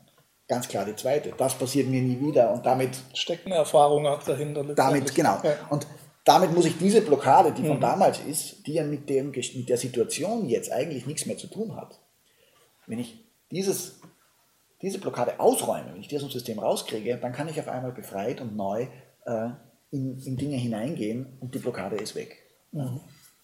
Und gerade dieses Auflösen von diesen Dingen, äh, das kann eben äh, über, über Selbstreflexion geschehen oder ich, ich bin ein großer Verfechter von, von äh, energiepsychologischen Techniken, wie eben, da gibt es EFT, also diese Emotional Freedom Techniques, also emotionale Freiheitstechniken, das ist eine Art der Klopfakupressur. Ganz spannend, wo du äh, gewisse Akupressurpunkte, wie, wie eben auch für, für zum Beispiel für körperliche Prozesse, weiß man ja, dass das eben das ist der Magenmeridian und, und wenn man da massiert, dann geht es dem Magen besser und, und gibt es ja viele medizinische mhm. Behandlungsformen davon auch. Aber das hat auch einen ganz massiven emotionalen äh, äh Eindruck, äh, kann das hinterlassen. Und ich kann damit eben auch Stress und, und Ängste und, und äh, emotionale Blockaden eben auch wieder ausräumen. Und das ist eine, eine ganz, ganz, ganz, ganz spannende Sache, wo einfach wirklich dieser Stress von mir wegfällt. Also wo ich ihn nicht mehr in mich hineingrabe und irgendwo verdränge und irgendwo ist er aber immer noch da mhm. und beeinflusst mich noch, sondern ich kann ihn wirklich aus dem System rauslassen. Und das, das ist unheimlich befreiend. Also da kann man oft auf, da habe ich schon, schon wundersame Dinge gesehen. Äh, gibt ja auch eine große große Community weltweit, die sich, die sich mit diesen Techniken beschäftigt. Mhm. Und, und wir sehen im, im Gesundheitsfeld ganz viele Fortschritte damit, äh, auch, auch bei Dingen, wo man sagt, okay, die sind so nicht, nicht behandelbar. Also, ähm, aber was mich vor allem interessiert an der Sache ist, wie können wir unser, unser Potenzial damit herausholen? Wie können wir äh, Gewohnheitsmusterblockaden umformen, dass sie uns dienen, statt uns zu blockieren? Mhm. Eine ganz spannende Sache. Und ich denke, das ist eben genau der Punkt, damit wir das anwenden können, wir müssen wieder dorthin kommen, dass wir uns selbst spüren. Und das ist so ein, so ein aus meiner Sicht so ein richtig, richtig großer Brocken, an dem, mhm. an dem ganz viele von uns herumkauen. Auch eine Form von Selbstbewusstsein letztendlich. Genau, richtig, ja, weil, weil wir sind so in dem drin, was, was wir laut Gesellschaft sein müssten. Der gute Staatsbürger, der gute Ehemann, der gute Sohn, bla bla bla, sollte doch und mhm. äh, man sollte ja rechtschaffen seinem Broterwerb nachgehen und meine Künstlerseele in mir geht derweil vor die Hunde. Mhm. Äh, so, was zählt jetzt mehr? Dass ich wirklich, und das ist das gleiche in der Schule, muss ich mehr Aufmerksamkeit auf das Fach legen, in dem ich nicht genügend habe oder in dem ich ein sehr gut habe? Und rund um die Welt gibt es Statistiken, dass die Eltern sagen, nicht genügend. Ja? Aber wenn ich das nicht genügend, natürlich muss ich es managen. Ich muss es irgendwo dorthin kriegen, dass ich durchkomme. Ja? Aber wenn ich mich voll drauf konzentriere, werde ich trotzdem nie besser als Mittelmaß werden. Wohingegen das, worin ich wirklich schon gut bin, wenn ich da meinen Fokus drauf lege, dann kann ich etwas tun, wo ich mich selbst voll zur Entfaltung bringe, wo ich wirklich einen Beitrag leiste, der, der in der Welt was bewegen kann. Und ich denke, dass jeder von uns hat eine Fähigkeit, die in diese Richtung geht. Jeder von uns hat die Möglichkeit, da etwas zu tun und seinen, seinen Lebenszweck, seine, seine, inneren, seine inneren Fähigkeiten, das, die Herzenskompetenz, die jeder hat, auch zum Ausdruck zu bringen. Und ich finde es schade, dass es so wenig geschieht. Und ich denke, da haben wir noch ganz, ganz viel Potenzial. Mhm. Das spielt in die nächste Frage mit rein, wo es um, die, um das Thema geht, nämlich nicht nur Blockaden, sondern auch Ängste zu überwinden. Diese Ausrichtung nach außen haben wir ja letztendlich alle bis zu einem gewissen Grad oder in Natürlich. unterschiedlichen Stärken. Ähm, wo kommt das überhaupt her, dass wir, äh, gerade manche haben Probleme hier vor so einer Kamera zu sitzen, kriegen da kein Wort mehr raus, andere haben Probleme vor einer großen Menschenmenge zu sprechen, obwohl noch bisher noch kein Speaker gelüncht wurde, soweit ich weiß. Ähm, jedenfalls im letzten Jahr noch nicht. Ja, also in, und, in, der, in, der, absehbaren Vergangenheit nicht. Ja, und äh, also es sind letztendlich irrationale Ängste im Gegensatz zu dem, wenn ich ein Krokodil gegenüberstehe oder was auch immer. Dann ist es gut, ähm, Angst zu haben. Ne? Wo, wo kommen diese, diese Ängste her, von anderen abgelehnt zu werden oder von anderen ähm, schlecht dazustehen vor anderen oder sowas? Ja. Naja, ich es gibt, sind wir wieder bei, bei, der, beim Punkt E plus R ist gleich F. Ne? Richtig. Ereignis und Reaktion ergibt die Folgen. Und äh, das Ding ist ja, das Ereignis ist das Ereignis. Und es ist ein Ereignis. Aus. Mehr ist nicht. Die Reaktion ist dann unsere Interpretation des Ereignisses, das, was wir daraus machen. Ja? Mhm. Oh, der hat mich schief angeguckt, der mag mich nicht. Ja? Oder ähm, ja so ein, so ein, so ein, jemand sagt was, wie zum Beispiel, ach, deine grünen Haare sehen ja entsetzlich aus. Äh, was ist jetzt deine Reaktion drauf? Äh, hat was an der Optik, sollte mal zum Arzt gehen. Also berührt mich nicht. Ja. Großartig. Wenn der aber sagt jetzt, also du bist wirklich der egoistischste Mensch, den ich je gesehen habe. Das hat meine Mutter auch immer gesagt. Ja? Oder was kann der denn schon wissen? Der kennt mich ja gar nicht, der soll mich mal in Ruhe lassen. Mhm. Beides sind mögliche Interpretationen auf das Ereignis. Das Ereignis war, Schallwellen verließen den Mund des anderen. Das ist das Ereignis. Ja? Ja. Wir treffen dann eine Interpretation und machen daraus eine Schlussfolgerung auf unsere Wertigkeit. Und daraus entstehen, und wir sind halt eben soziale Wesen und, und genau diese, diese Prägung erfolgt in unserer Kindheit. Und da erleben wir halt, äh, dass wir in unserer Kindheit, wir entwickeln uns ja als Menschen. Und zum Beispiel, wenn ich jetzt so zwei, drei Jahre alt bin, jetzt habe ich endlich geschnallt, was meins und deins ist. Und warum sagt Mama dann jetzt, teil doch dein Spielzeug, lass doch den anderen auch mal spielen. Ich habe, das ist, ich habe jetzt gerade begriffen, das ist ja meins. Ja? Und will ich nicht. Nee, sei doch nicht so und du kannst ja nicht so egoistisch sein. Ach, klasse. Ja? Also Erste solche, solche Ereignisse legen dann die Basis für die Gewohnheitstendenzen, für, mhm. die, für die Gedankenmuster, die in uns mhm. drinstecken. Und dann baut eins aufs andere auf. Und das ist ja der Witz an der Sache, das ist eben wieder bei der selektiven Wahrnehmung, dass da dann das, was das Muster bestätigt, wird verstärkt wahrgenommen. Und das, was das Muster nicht bestätigt, wird ausgeblendet. Mhm. Ja, und damit verschärfen wir sozusagen die, die, Kurve, genau, wir verschärfen die Kurve und verstärken die Tendenz dessen, was, was wir dann eigentlich oft äh, bestätigt haben wollen. Entspricht es der Realität? Nö. Aber ja. es entspricht unserer Interpretation. Und Byron Katie, die, die dieses Programm The Work gemacht mhm. hat, ein ganz, ganz tolles. Leben, was ist. Ganz Leben, Deutsch, Leben, was ist, genau.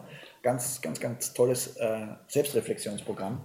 Äh, hat so schön gesagt, wir machen den Fehler, dass wir uns all das glauben, was wir denken. Und das finde ich wirklich gut. Ja. Also, weil wir denken ganz viel klar. Wir ziehen unsere Interpretationen, unsere Schlüsse, aber oft auch auf emotionaler Basis und hinterfragen es gar nicht. Hm. Ich meine, das Gegenteil wäre gar nichts mehr zu glauben, was man denkt dann ist man orientierungslos. Ne? Das ist, äh, Auch nicht so optimal, ja.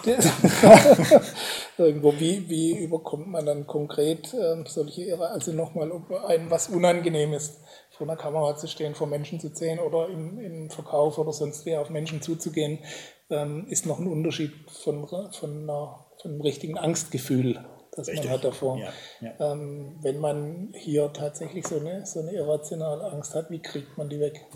Ja, also da gibt es natürlich dann bis in den psychologischen, ins, ins, psychologische Feld hinein dann diverse, diverse Zustände, äh, wo zum Teil dann wirklich eben neurologische Fehlschaltungen sind, die man wirklich behandeln muss. Mhm. Das, das, ist mal das eine. Aber wenn man, wenn man das davon mal ab, absehen, äh, diese Techniken wie EFT sind, sind ganz, ganz spannende Modalitäten. Äh, ich sage mal, wenn das dann schon in eine, über das normale um, äh, hinausgeht, dass wir als Menschen erleben, dann sollte man schon qualifizierte Hilfe in Anspruch nehmen. Und da auch durchaus, äh, genauso wie im, im, im Fall von Burnout, wir warten oft viel zu lange, weil äh, das, da muss ich doch durch können. Das, das, ja. äh, trauen, spüren wir uns wieder selbst und sagen wir uns, okay, wir sind soziale Wesen, trauen wir uns doch auch, äh, uns zu öffnen und, und, uns von anderen Unterstützung zu holen. Es gibt Leute, die dafür da sind und wenn gar nichts anderes mehr hilft, dann ruft doch bitte die anonyme Seelsorge an oder was immer. Also es, es gibt Menschen, wenn, wenn du die Hand ausstreckst um Hilfe, es wird Hilfe da sein. Also das ist meine, meine fixe Überzeugung, ja. dass, dass wir brauchen nur die Hand schon. ausstrecken und jemand muss es manchmal mehr als einmal probieren, aber es ist äh, ja und, und, und vielleicht auch nicht der erste oder der zweite, aber es gibt Menschen, die helfen wollen mhm. und, und trauen wir uns doch. Also das ist das, ist eine. Andererseits äh, wenn es, sage ich mal, noch im, im, im managebaren Bereich ist.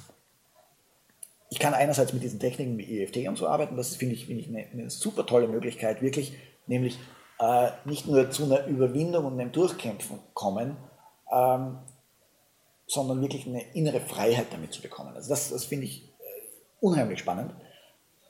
Auf der anderen Seite kann man auch noch zum Beispiel, gibt es so, so einen wunderbaren äh, wunderbares Buch von einer amerikanischen Autorin, das heißt Feel the Fear and Do It Anyway. Also spür die Angst und tu es trotzdem. Mhm. Also einfach mal zu schauen, okay, machen wir mal einen Schritt in die Richtung und schauen, was passiert eigentlich. und, und dann komme ich drauf, ach, eigentlich gar nicht so schlimm. Ja? Weil Angst ist ja, ist ja vom, vom Neurologischen her eigentlich eine, eine Funktion des Stammhirns. Also eine ganz, ganz uralte äh, Funktion, die, die aber relativ unscharf funktioniert. Also, weil wenn das ein Säbelzahntiger sein könnte, dann muss ich mich jetzt nicht erstmal äh, lange überlegen, wie lang ist denn sein Zahn und wie lange. Wie, wie, Einmal wie analysieren sein, und weg. Wie orange ist sein Fell, ne? Sondern da geht es einfach nur darum, ups, Achtung, weg, jetzt rennen. Ja? Und, äh, dass das allerdings mit einer gewissen Unschärfe verbunden ist und dass die Situation Säbelzahntiger gibt es heute nicht mehr so viele, die uns da äh, unterkommen können. Also haben wir zumeist doch die Zeit, also sich mal auch die Zeit zu nehmen und auch mal zu analysieren, äh, ist es eigentlich wirklich wahr, was ich mir jetzt da gerade zusammenfabuliere? Und dann mache ich doch mal einen Schritt in die Richtung äh, und mal sehen, was sich entwickelt. Und okay, nicht jetzt ins totale Risiko zu gehen, aber auch mal ein Risiko einzugehen. Mhm. Nicht jetzt sich selbst völlig, völlig zu exponieren, aber mal einen Schritt zu machen und sehen, okay, wie geht es mir denn? Sich aus der Lähmung mal ein Stück weit genau, genau, genau, Was ist äh, deine Erfahrung aus dem, aus dem Coaching-Bereich raus, die, die größte Angst, die, die häufigste Angst, die dir begegnet? Also bei anderen Menschen? Naja. Deine eigene will ich ja nicht das, wissen. das war jetzt aber nett formuliert. Ja. Nee. Also wenn wir der Statistik glauben dürfen, ist es, ist es die Angst vor dem öffentlichen Sprechen. Ne? Mhm. Also das soll ja, aber äh, nein, das, das glaube ich, glaube ich nicht. Ich meine, ja, es ist, es ist äh, viele Leute gehen lieber zum Zahnarzt, als dass sie, dass sie sich vor, vor ja. 50 äh, Leute auf eine Bühne stellen. Ne? Es gibt dann so Wahnsinnige wie mich, die das gern machen. Ne? ähm, und, aber das ist, ist natürlich sicher für viele Leute präsent. Aber das, was da dahinter steckt, denke ich, das ist äh, das Gefühl, nicht gut genug zu sein. Mhm. Das Gefühl, dass die Angst vor Ablehnung. Das kannst du nicht, das bist nicht gut genug. Äh, was wird die Schwiegermutter sagen oder, oder was weiß ich. Ne? Also mhm. das, diese, dieser, dieser, und es gibt essentiell eigentlich nur vier, fünf, sechs Bereiche, wo du, wo du eigentlich äh, dann, dann, wo die Blockade ursprünglich herkommen kann. Und ganz, ganz viel ist einfach in unserer Kindheit. Okay.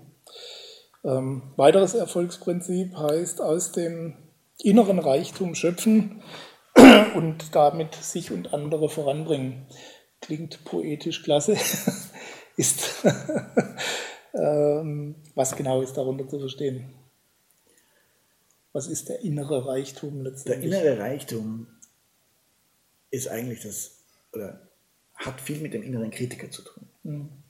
Also wir, wir wissen ja ganz genau, was wir alles nicht können und ignorieren, was wir alles können.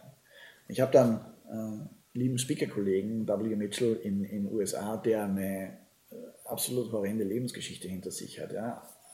Autounfall mit, mit äh, Haut, äh, Motorradunfall mit, mit Hautverbrennung ist unter einen Tanklastwagen rein, das hat sich über ihm entzündet und Haut weg und er hat sich davon erholt. Dann hat er noch einen, äh, glaube ich, einen Flugzeugunfall gehabt, wodurch er dann Querschnitt gelähmt war und, und hat dann wieder fliegen gelernt und noch, einen, noch einen Flugzeugunfall oder so. Aber wo du wirklich sagst, also Rückschlag nach Rückschlag nach Rückschlag. Und er sagt in seinen Vorträgen immer so schön, okay, früher konnte ich vielleicht 10.000 Sachen. Jetzt kann ich noch 9.000. Macht es Sinn, mich auf die 1.000 zu konzentrieren, die ich nicht mehr kann, mhm. oder mich auf die 9.000, die ich noch kann? Und äh, das, das, ist genau, das ist genau das, wenn wir dorthin kommen, uns auch immer wieder vor Augen zu führen, was wir alles können, wo wir überall einen, einen Eindruck machen, wo wir überall etwas Positives hinterlassen können. Und die, aus, aus meiner Sicht, die innerste Fähigkeit, die wir als Menschen haben, ist die zu lieben und zu geliebt zu werden. Und diese Fähigkeit Offenheit und Freude und, und Liebe zum Ausdruck zu bringen, die kann uns niemand wegnehmen, außer wir stimmen zu. Und manchmal habe ich den Eindruck, in unserer Gesellschaft stimmen zu viele zu leicht zu. Aber aus dieser inneren Tiefe zu schöpfen und diese Quelle ist da und sie ist in jedem da und sie ist unerschöpflich. Und das ist aus meiner Sicht der wahre innere Reichtum. Okay. Ist es ähnlich mit den Erfolgsgewohnheiten, die man ändern soll, was ebenfalls ein Erfolgsprinzip ist, ähm, weil letztendlich die Annahme zugrunde liegt oder auch letztendlich die Tatsache, wie sie ihn haben will, äh, dass Gedanken letztendlich zu Handlungen führen, die Handlungen in wiederholter Form zu Gewohnheiten. zu Gewohnheiten werden und unsere Gewohnheiten führen uns letztendlich dorthin, wo wir dann eben auch landen oder wo wir heute stehen, waren die vergangenen Gewohnheiten. Ähm, die Frage ist, wir hatten es bei der Seminarfrage vorhin schon und bei der, äh, dass es vielen Menschen so geht, dass sie wieder am Ausgangspunkt landen. Ich denke, das ist mit die Ursache, dass sich eben die Gewohnheiten Gewohnheiten heißen, weil wir uns an sie gewöhnt haben und sie mehr oder weniger lieb gewonnen haben. Wie kriegen wir die Dinger denn dann los? Beziehungsweise wie können wir sie ersetzen durch was, was uns tatsächlich zu unseren Träumen, zu unseren Zielen hinbringt? Ja. Also es gibt sind ja hartnäckig die Dinge. Sie sind hartnäckig die Dinge und sie sind, sie sind sehr nützlich. Ne? Also ja. am Anfang, wenn wir Autofahren lernen, dann gibt es da drei Pedale und ein Lenkrad und Hebel und da draußen ist auch noch was los. Äh, äh, ist ja alles überwältigend. Ne? Ja. Und äh, sechs Monate später, nachdem du täglich in, in, die, in die Arbeit fährst, hast du gar nicht mehr bemerkt, wie du über die Brücke gekommen bist, über die du musstest, weil sonst wärst du nicht auf der anderen Seite vom Fluss gelandet. Das ist Gewohnheit. Also, und diese Gewohnheit ist durchaus nützlich, weil wir dann die Zeit nutzen können, äh, um uns auf andere Dinge zu konzentrieren. Nicht so nützlich, wenn du heute ausnahmsweise mal deine Tochter zur Schule bringen solltest und die dann aber vor der Brücke runter muss. Ne? Und dann kommst du drüben an der Brücke an und hörst eine Stimme von hinten, du Papa, wir hätten eigentlich da vorne abbiegen sollen. Also ja, also Gewohnheiten sind durchaus, durchaus nützlich, aber nicht alle dienen uns. Und äh, es, es gibt jetzt da mehrere Möglichkeiten, damit, damit umzugehen. Das erste ist mal, dass ich erkenne, welche Gewohnheit ist es und nutzt sie mir. Und dann eben schaue, okay, wie kann ich sie umstellen? Was, was hätte ich denn lieber? Also ganz klar, wenn ich, wenn ich jetzt äh, zwei Kilometer ins Dickicht hinein marschiere, dann wird das Dickicht nicht weniger, wenn ich weiter marschiere, sondern muss ich irgendwie mal umkehren. Und dann ist es natürlich auch noch, dass ich erstmal wieder durch ein Stück Dickicht zurück muss, bevor ich überhaupt am Ausgangspunkt angekommen bin. Also das kann, ist durchaus nicht leicht, weil wir uns ja daran gewöhnt haben, das zu tun. Aber äh, man hat bei der, bei der NASA ein ganz spannendes Experiment gemacht, wo man Astronauten eben so konvexe Brillen aufgesetzt hat, die dazu führen, dass du alles am Kopf stehen siehst. Und da haben sie dann die interessante Feststellung gemacht, dass innerhalb von 25 bis 30 Tagen bei jedem der Teilnehmer am Experiment sich dann das Bild wieder richtig gestellt hat. Also die hatten die 24 Stunden am Tag an, egal ob sie jetzt äh, unter der Dusche im Labor oder mit der Frau im Bett waren. Also völlig, völlig egal. Oder mit, dem Mann, je nachdem. Ne? Aber der, der Witz war eben, wenn die kontinuierlich getragen wurden, hat sich nach 25 bis 30 Tagen das Gehirn angepasst. Also das heißt, die wahrgenommene Realität wurde durch die vorgestellte oder durch die gewusste Realität überregelt und umgestellt. Mhm. Ja? Und dann braucht es, wenn Sie es wieder runtergenommen haben, danach braucht es wieder 25 bis 30 Tage, um das umzuformen. Das heißt, Gewohnheiten, wissen wir auch, verankern sich als neuronale Muster im Gehirn. Ganz spannende Sache. Und dann brauchen wir uns nicht wundern, warum wir nicht eine Gewohnheit in zwei Tagen umstellen können. Sondern da hat sich halt eben eine Autobahn im Gehirn gebildet, wo die Elektronen ganz schnell drüber schießen können. Und wenn ich das ändern will, dann muss ich das für eine gewisse Zeit lang tun, damit sich auch im Gehirn wirklich wörtlich neue Strukturen bilden können und sozusagen mhm. der Trampelpfad dann zur Autobahn wird und die Autobahn verkümmert. Das heißt, ich muss das gewünschte Verhalten bewusst 30 Tage oder ähnlich einen längeren Zeitraum ja, also steuern, also die, die 30 um Tage, das Unbewusste zu Genau, die 30 Tage hier jetzt sind natürlich für, für einen unmittelbaren, andauernden okay. Anreiz drinnen. Äh, also ich denke mal, Darum sage ich, auf einen längeren Zeitraum. Eher, eher noch auf einem längeren Zeitraum, damit man Gewohnheiten umstellen kann. Das ist der eine Punkt. Der zweite Punkt ist, wenn wir zurückgehen auf das Beispiel, ne, mit dem Selbstvertrauen zum Kunden hin und will ich aber nicht, weil wie ich 15 war, habe ich dadurch eine Beziehung ruiniert oder irgend so etwas auf ja. Hat die Gewohnheit oder hat der, der Umstand, dem ich mich da ausgesetzt sehe, einen versteckten Nutzen für mich? Und da muss ich natürlich diesen versteckten Nutzen erstmal auf, den, auf, den, auf die Spur kommen.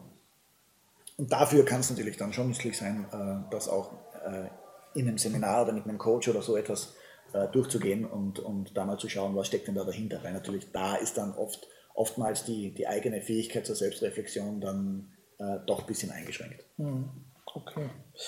Gut, also wie gesagt, wir können nicht alle Erfolgsprinzipien durchgucken. Eine halte ich trotzdem noch für wichtig, ist auch eine Form oft von einer inneren Blockade, beschränkt sich ein bisschen auf den materiellen Aspekt des Erfolgs, die Einstellung zu Geld und Erfolg allgemein.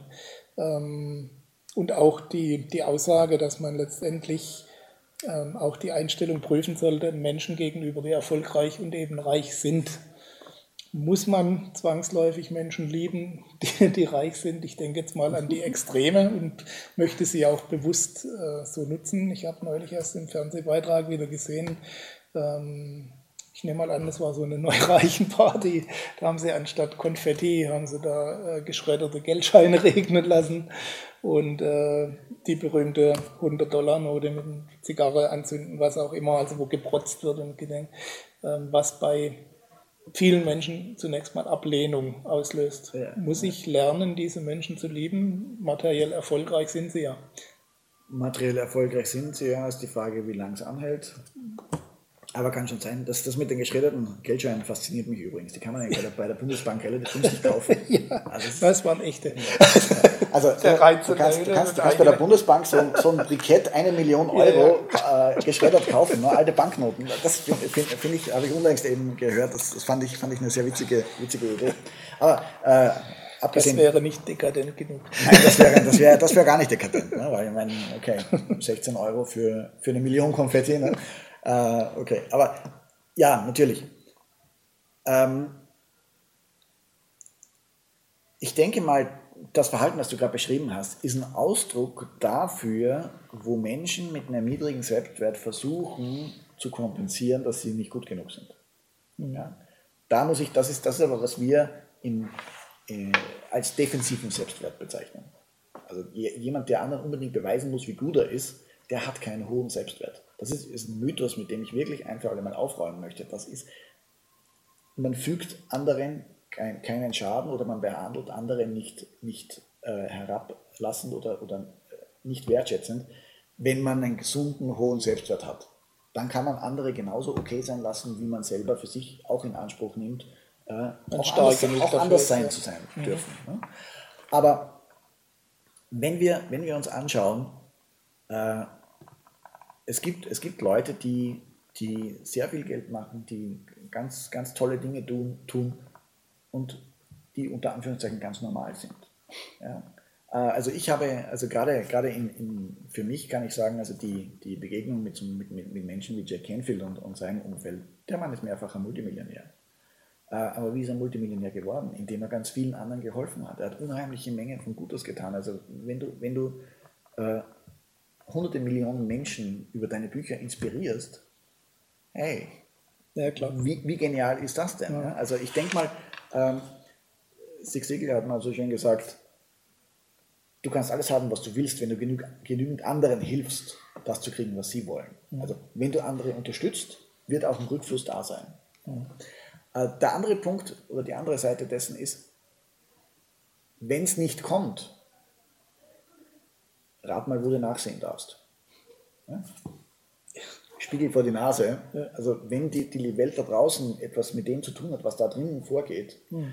dann, dann, ist es, dann ist es, hängt es genau damit mhm. zusammen. Und es hängt aus meiner Sicht genau damit zusammen, äh, dass wir immer nachsehen müssen, bin ich es mir wert. Mhm. Also das ist, das ist, das ist so die, die, die Grundfrage, auf die sich so, so viel zurückführen lässt. Äh, wo du dann einfach drauf kommst, okay, da ist ein altes Muster da, wie äh, reiche Leute kommen bestimmt nicht in den Himmel oder es ist, es ist, es ist edel und nobel, arm zu sein ja. äh, und bla bla bla, was essentiell alles Schwachsinn ist. Mhm. Also äh, im, im, Buddhismus ist es auch so schön, geht es ja auch dafür, dass du nicht anhaften sollst an, an Geld. Das Geld ist essentiell neutral. Was dich behindert, ist die Anhaftung daran. Ja? Und ähm, die, die Geschichte mit dem Kamel und dem Nadelöhr, äh, das geht, da geht es auch nicht ums Geld, sondern da geht es um die Liebe zum Geld. Ja? Geld ist, eine, ist, ein, ist, ein, äh, ist ein Ausdruck von Energie. Und Energie gibt es in diesem Universum unendlich viel. Wie sie kanalisiert wird, hängt ganz viel da drin zusammen, bin ich es mir wert. Mhm. Ja? Und äh, das sieht man auch, auch oft an Lottogewinnen, die dann eben nach drei Jahren, fünf Jahren wieder mit dem gleichen dastehen, wo sie angefangen haben. Einfach weil ihr innerer Thermostat eben auf der, dem Level eingestellt war. Ich meine, ob ich jetzt genügend Geld habe oder wirklich im Überfluss lebe, Ähm, ob ich es mir wert bin, ist ein wichtiger Grundsatz, das kann ich nachvollziehen. Aber auch die, äh, das war die Ursprungsfrage, deshalb auch das Extrembeispiel mit den geschredderten Geldscheinen. Ähm, muss ich eine positive Einstellung auch anderen gegenüber haben, die erfolgreich sind? Und jetzt auch mal unabhängig, du hast gerade die Einschränkung schon genannt, haben die es verdient, ob, ob die reich sind oder nicht, ähm, kann ich gar nicht beurteilen. Ne? Genau. Und der so eine sagt, okay, Jack, äh, äh, du sagst, er hat äh, ein paar Millionen Menschen inspiriert, äh, der andere sagt, er hat ein Buch geschrieben. Ja. Das ist ein Blickwinkel, ne? Ja, genau, ja. natürlich. Und hindert mich, oder ist das ein elementarer Grundsatz, dass ich auch diesen Blick dafür schärfen muss, was dahinter steht, hinterm Reichtum oder auch die, die Vorteile und den, ähm, den Wunsch nach Reichtum ja. oder eben diese Ablehnung, diese die Reiche Frage, sind alle Verbrecher. Das, das, genau, genau das, ja. muss, das muss man für sich eben wirklich dann definieren ja. und, und nachsehen. Denn wann immer ich da draußen etwas nicht mag, rate mal, wo es herkommt. ja, also das hat was mit mir zu tun. Das heißt nicht unbedingt, dass ich so werden soll, ja. aber es hat was damit zu tun, dass es da einen Themenkomplex gibt, mit dem ich nicht im Reinen bin. Mhm. Und äh, ich sage mal, es sind ja immer zwei Pole aber es gehört zur gleichen Einheit. Das heißt, wenn ich mit, mit einem der beiden Pole nicht zurechtkomme, äh, dann habe ich da drin was für mich selber noch zu lösen, wo eine Blockade da ist, wo, wo, ein, wo ein Widerstand da ist, wo, wo ein Glaubenssatz da ist, der nicht hinpasst. Denn es gibt Menschen, die sind einfach fürchterlich arrogant oder, oder irgendetwas und die sind mir völlig egal da, da gibt es keinen Widerhaken, wo die irgendwie was, was ankriegen können, wo sie mich mitziehen können, sondern die, die rutschen einfach weg und, und sie berühren mich nicht. Das heißt, und andere, ja. die haben genau diesen Widerhaken und da reibt sich was und, und da gehst du von 0 auf 100 in, in 0,2 Sekunden. Mhm. Da muss ich dann nachsehen, okay, was in dir ist noch nicht ganz im Reinen, dass dich das aufregt. Mhm. Das heißt, wenn dich was äh, gewaltig stört im Äußeren, ist es Zeit mal hinzusehen, warum das so ist. Genau, dann hat das, hat das logischerweise auch was mit dir zu tun. Heißt nicht, dass das Verhalten jetzt okay ist und ja, dass man das jetzt gutheißen soll und so weiter. Aber wenn es mich massiv aufregt, dann hat es einen Auslöser da innen drinnen. Okay. Weil eben, was weiß ich, der verhält sich genau wie der Onkel Fritz äh, und der Bastard hat uns, wie wir äh, in meiner Kindheit kein Geld hatten und er auf dem großen Geschäft gesessen ist, hat er uns kein Geld geborgt, um die Heizung zu reparieren und den ganzen Winter war es kalt. Mhm. Ja, oder was weiß ich was da. Also da, da können wirklich die, die wundersamsten Begründungen dahinter stecken. Gut. Okay, wir hatten es vorhin schon angesprochen im ähm, anderen Kontext. Ähm, dir ist auch wichtig, dass dieses Wissen, dieses Erfolgswissen, dieses Basiswissen letztendlich auch an Schulen kommt, für Kinder kommt. Du hast vorhin schon angesprochen und du hast ein Buch drüber mitgeschrieben oder geschrieben? Mitgeschrieben, mitgeschrieben genau, ja. und mitproduziert. Ähm, die Bildungslücke Genau. Kannst du uns ein paar Worte dazu sagen? Ah. Einmal, selbstverständlich, auch das gehört dazu. Nee, also äh, ich darf dir das gerne überreichen. Dankeschön. Äh, die Bildungslücke hat den Hintergrund, Thilo Baum und ich, wir haben das gemeinsam herausgegeben. Mhm. Wir sind mal auf einer, auf einer Convention, auf der wir beide gesprochen haben, zusammengesessen und, und haben so ein bisschen drüber nachgedacht, was, was macht der Weiterbildungsmarkt eigentlich und sind einfach dann so, so zur Idee oder zum Schluss gekommen, wir reparieren eigentlich das, was die Schule versäumt. Also das heißt, im heutigen Berufsleben braucht man ganz viel äh, Wissen, die, die viel berühmten weichen Faktoren, na, eben wie Selbstvertrauen und, und, und, und diese Dinge, aber eben auch ganz konkrete praktische Dinge wie klare Formulierung oder vor Publikum auftreten oder Verhandeln, Führungs, Führungsstärke. Ja. Äh, die wir im, im Schulwesen eigentlich nicht mitkriegen. Und ich sage mal, Stil und Etikette ist jetzt keine Atomwissenschaft. Ja, das heißt, wenn ich da in der Oberstufe ein halbes Jahr oder ein Jahr, eine Stunde in der Woche mich damit beschäftige, dann bist du dicke durch. Ja? Und jeder hat, hat das mitbekommen, äh, wie benehme ich mich bei bestimmten äh, Anlässen und, und den, wie wir uns präsentieren, hängt davon ab, wie wir Erfolg haben. Und die Bildungslücke ist natürlich von der Ausrichtung her sagt sie natürlich der, der Survival Guide für die Berufseinsteiger. Mhm. Aber das Wissen, das da drin ist, ist für alle wertvoll, die jetzt auch einer neuen beruflichen Herausforderung gegenüberstehen, also die jetzt in eine Führungsrolle kommen oder die eine neue Aufgabe übernehmen sollen. Da findet man da 20 Beiträge zum Thema Führung, Respekt, Zeitmanagement, also alles das, was irgendwie wichtig ist. mit äh, verschiedenen Autoren. Mit, mit verschiedenen, verschiedenen äh, tollen Experten, äh, viele aus, vielen aus der GSA haben wir gemeinsam eben dieses, dieses Buch konzipiert und jeder hat dann sozusagen sein Fachgebiet beigetragen.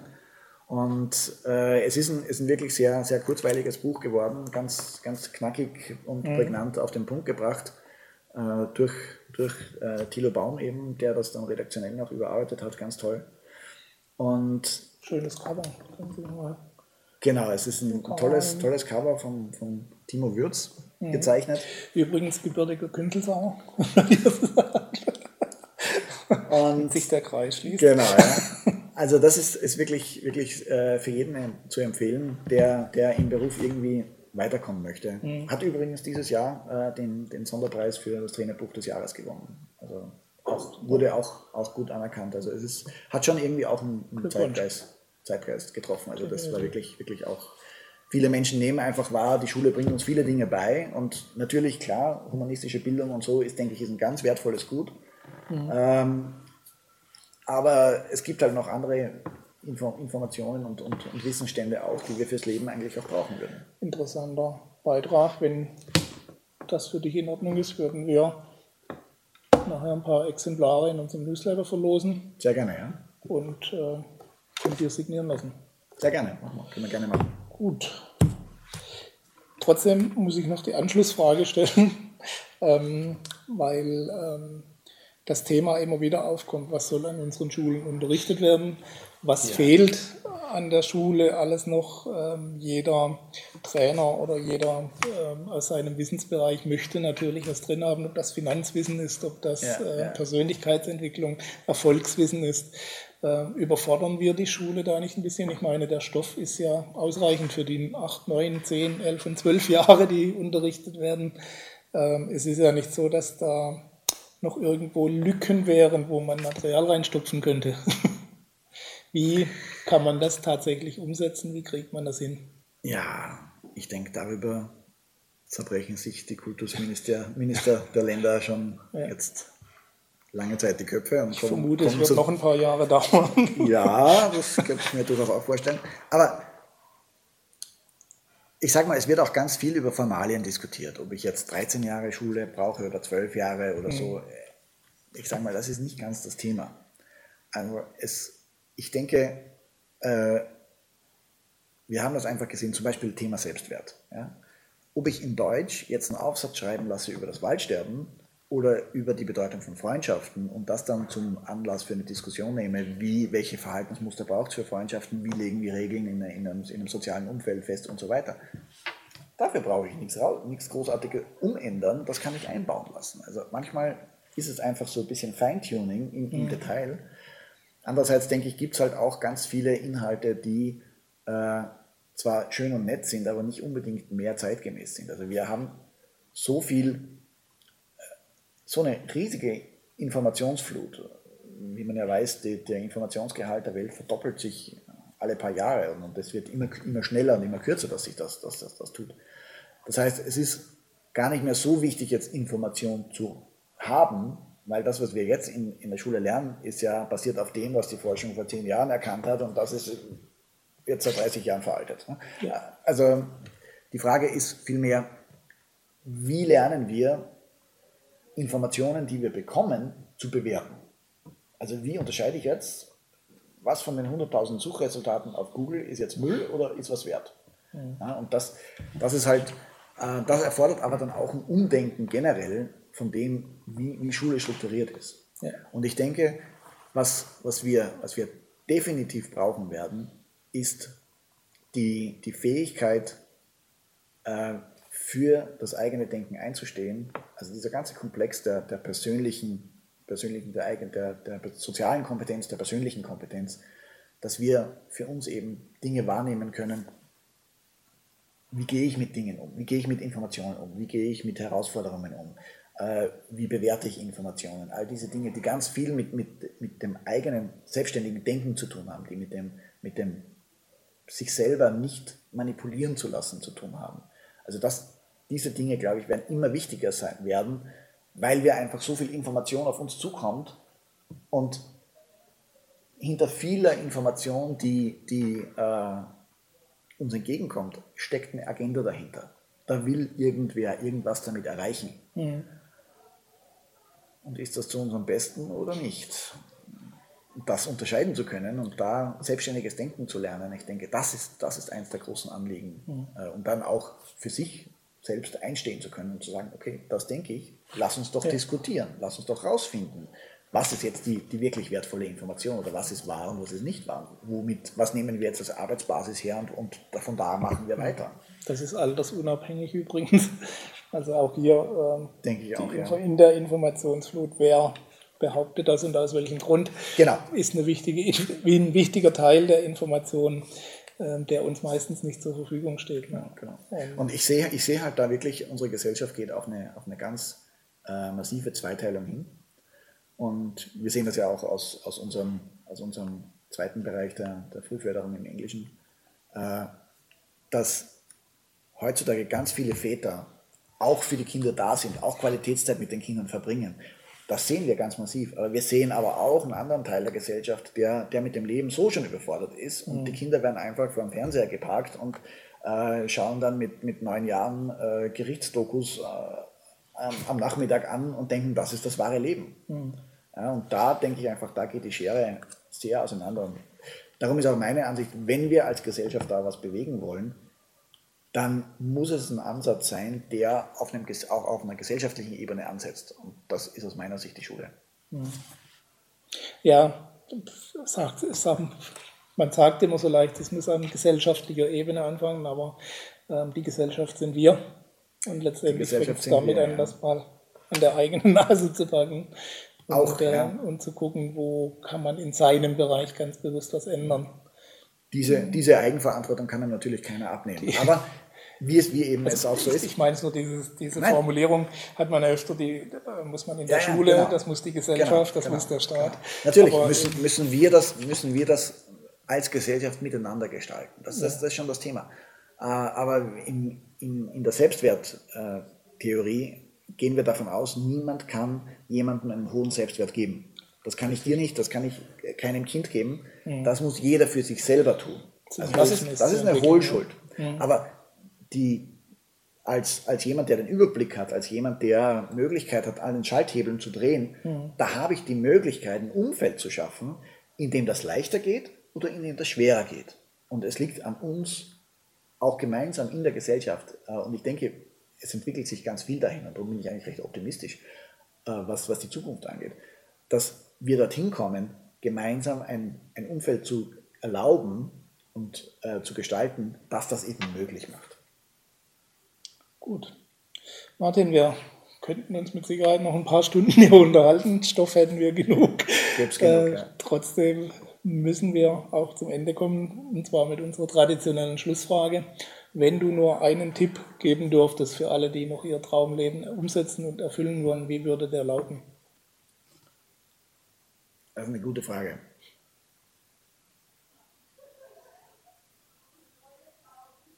Wenn du denkst, es geht nicht, erinnere dich dran, glaub nicht alles, was du denkst. das ist ein gutes Schlusswort auf jeden Fall. Und äh, nach dem letzten kommt das allerletzte.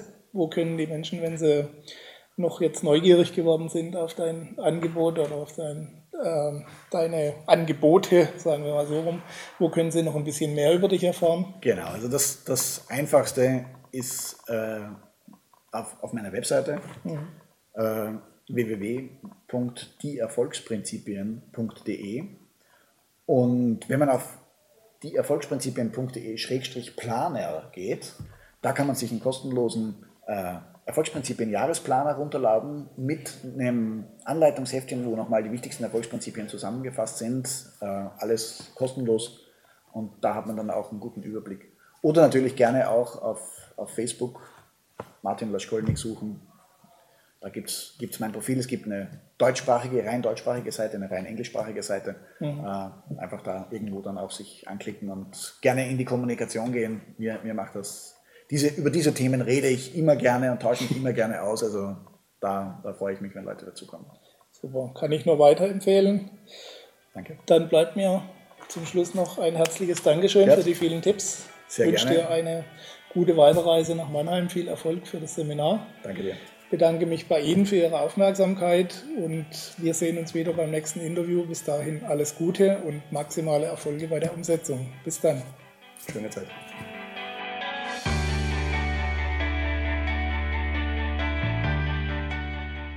Sie hörten die Sendung Vom Traum zum Ziel, endlich nach meinen eigenen Vorstellungen leben, den Traumleben Podcast. Vielen Dank für Ihre Aufmerksamkeit. Als kleines Zeichen Ihrer Wertschätzung freuen wir uns über Ihre Bewertung, eine kurze Rezension auf iTunes und natürlich über eine Empfehlung in Ihren Social-Media-Kanälen. Durch Ihr Feedback können wir uns weiter verbessern und durch Ihre Empfehlungen können wir noch mehr Menschen erreichen. In beiden Fällen helfen Sie uns, das kostenlose Angebot weiter aufrechtzuerhalten. Be part of the project, indem Sie zur weiteren Verbreitung der Tipps und Inspirationen beitragen. Vielen Dank für Ihre Unterstützung und bis bald.